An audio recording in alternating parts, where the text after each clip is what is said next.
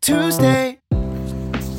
Welcome to Surfcast. Thank you for joining me. Today is Tuesday, August 10, 2021. Just so you know, I'm standing out on the street corner here at Pangle Hall at the Lee University campus. So you're going to hear vehicles when they pass by.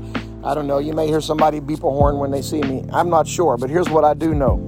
This is a brand new start to a brand new school year.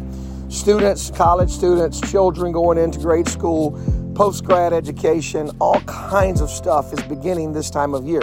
As a matter of fact, we're getting ready to go into a meeting here at the Lee University campus where we're going to convene with all of our first year experience educators, those who are going to uh, teach our students in their first semester, first year at Lee University in a course that we call Lee U 101. Basically, it's a course for students on how to survive college, how to how to survive and do well actually in college. I want to talk to you for just a minute from three views the view of a student, the view of a parent, and the view of an educator. First of all, as a student, this is a brand new start for you. It is a brand new day. It is an opportunity for you to get a fresh look.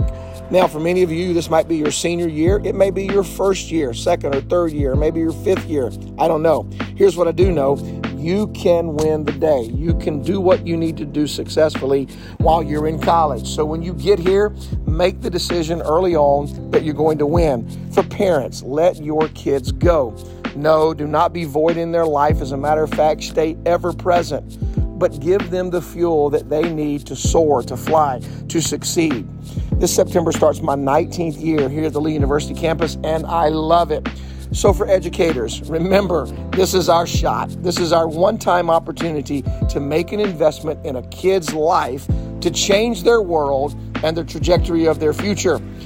Be like Jesus, be a light in a dark world, make a difference, and have a great day.